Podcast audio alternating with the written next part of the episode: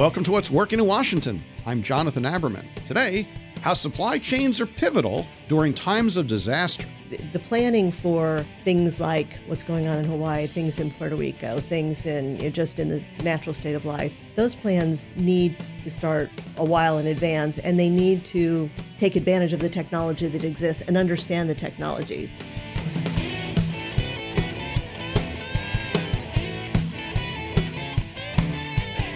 You may not think about how those strawberries that you're about to eat got into your breakfast plate, or you might not think about what it takes to get a highly complex society to work properly. But our next guest does know what it takes. She's Rosemary Johnson. She's Senior Vice President Operations at Savi Technologies. Rosemary, thanks for joining us. Thanks for having me. Well, I know from our conversation before I came on the air that you are jazzed up about logistics and supply chain. So, first of all, what do you do on a daily basis? On a daily basis, I'm responsible for working with the Department of Defense to make sure that they have the infrastructure they need to provide in transit visibility for all of their parts that are transiting across the United States, internationally, into an area of responsibility, essentially giving them the information they need to know where their goods are at any given point in time. Which is a really important thing, just because ultimately, if we're sending troops overseas or we're sending aircraft carriers or airplanes, whatever we're doing,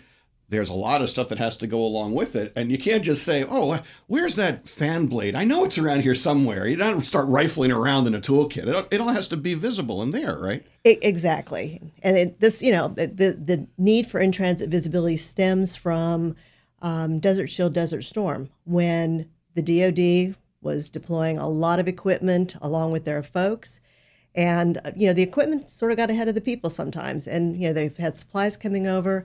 They were shipping in these large containers. The containers started getting piled up because no one knew what was in them. And so, you know, the troops needing, you know, fan blades, rotor blades, you know, other equipment would say, well, I can't find what I need, so I'm going to order it again that stuff would come over another container another container gets added to the this mountain of containers. A general officer a logistician said you know there's got to be a better way to do this. And so he spoke with our ceo at the time because Savi was doing some very innovative things in in transit visibility and together they thought about how can we you know take care of this problem? What will give us uh, at a, the lowest cost possible a way to provide in transit visibility? So Savi delivered the infrastructure, built out the readers, the interrogators, and the transponders that go on the on the containers or pallets. In transit visibility for the DoD was born. If I'm sitting here and I'm living my life in DC, how does uh how does the supply chain and uh, logistics affect my daily life? So you mentioned you know strawberries in your cereal, but there's also you know we have come to expect that when we order something from Amazon, we're going to get it in a day or two. Well, there are a lot of people working in multiple supply chains to make sure that Amazon can live up to their commitment of delivering goods to you when you want them. So that's that's one example. Um, just the example of delivering fuel to the gas station, so that you've got fuel when you go to gas up your car. Um, it's getting parts out to Metro. So if you you know Metro in, we all know what happens if Metro goes down. It's you know people can't get to where they need to go. So it's you know the people working those supply chains that get the parts to the end location. That's the the fun of the supply chain the um, looking at something that is so complex and has so many people working and feeding into it all coming together in one sweet song at the end that says look amazon i got my part or i've got my package. It's crazy uh, how prevalent it is in civilization just as an aside i'm get ready to take a trip over to Rome, and I was looking at Rome and its history, and, and it worked great as long as they could get the grain from Egypt. Yes. Right, and suddenly they lost the ability to get grain in Egypt, and the the city shrunk. You mm-hmm. know, in a hundred years to down to nothing. Logistics is so important, and yet I'm not sure how many people really appreciate it, particularly entrepreneurs. Do you get a sense that a lot of entrepreneurs, a lot of small business owners just kind of take for granted that they'll create a product or something. It'll just fall from the sky and it'll get to consumers. Do you think that people don't appreciate how important this is? I, I think I would agree with that. Um, we even have our own examples from our own company. We're providing or we're developing a new, designing a new transponder, a new sensor, and it, it just seems so simple that it's you know you're going to get the parts in where you need them. You're going to be able to assemble that. it's going to get labeled by itself. It's going to have, you know, part numbers assigned and spec sheets and all these things that go into releasing a product.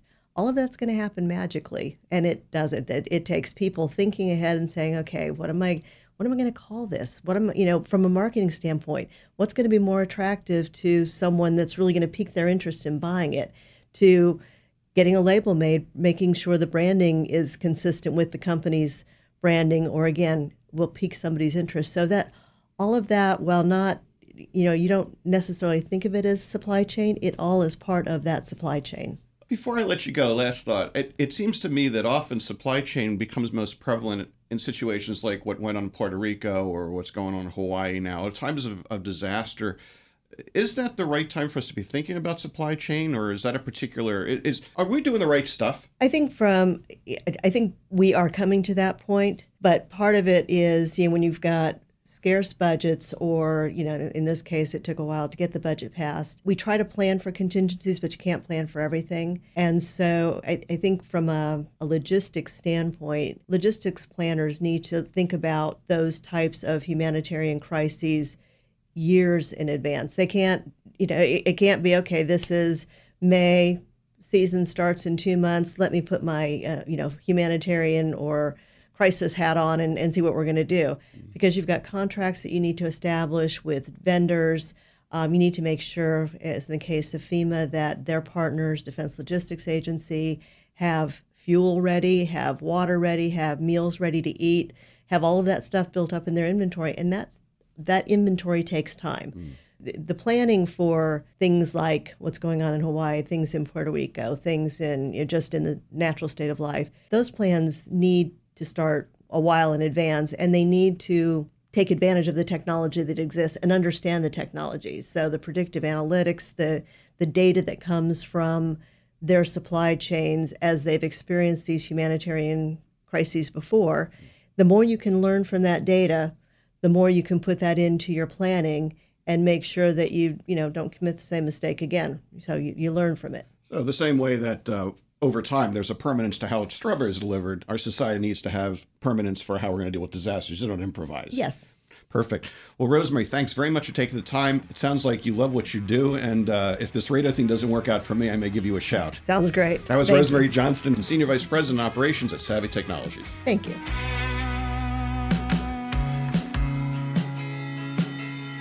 Thanks for listening to What's Working in Washington. And a special thank you to our show's sponsors. Without their help, we wouldn't be able to put What's Working in Washington on the air and share the great stories we all hear every week. Montgomery County Economic Development Corporation, their business development team can help you find the best talent an ideal location, the latest in market and business intelligence. Your business success starts with MCEDC. Connect with them at thinkmoco.com. JLL is the leading commercial real estate services company within the Washington, D.C. metro area, serving the technology, government contracting, and professional services industries. JLL's strategy led approach and expert implementation results in cost effective and flexible real estate solutions that help their clients succeed and grow. And TEDCO, TEDCO invests in early stage tech and life science companies. It provides resources and connections that companies need to thrive in Maryland. TEDCO's mission is to discover, invest in, and help build great companies. Learn more at www.tedco.md.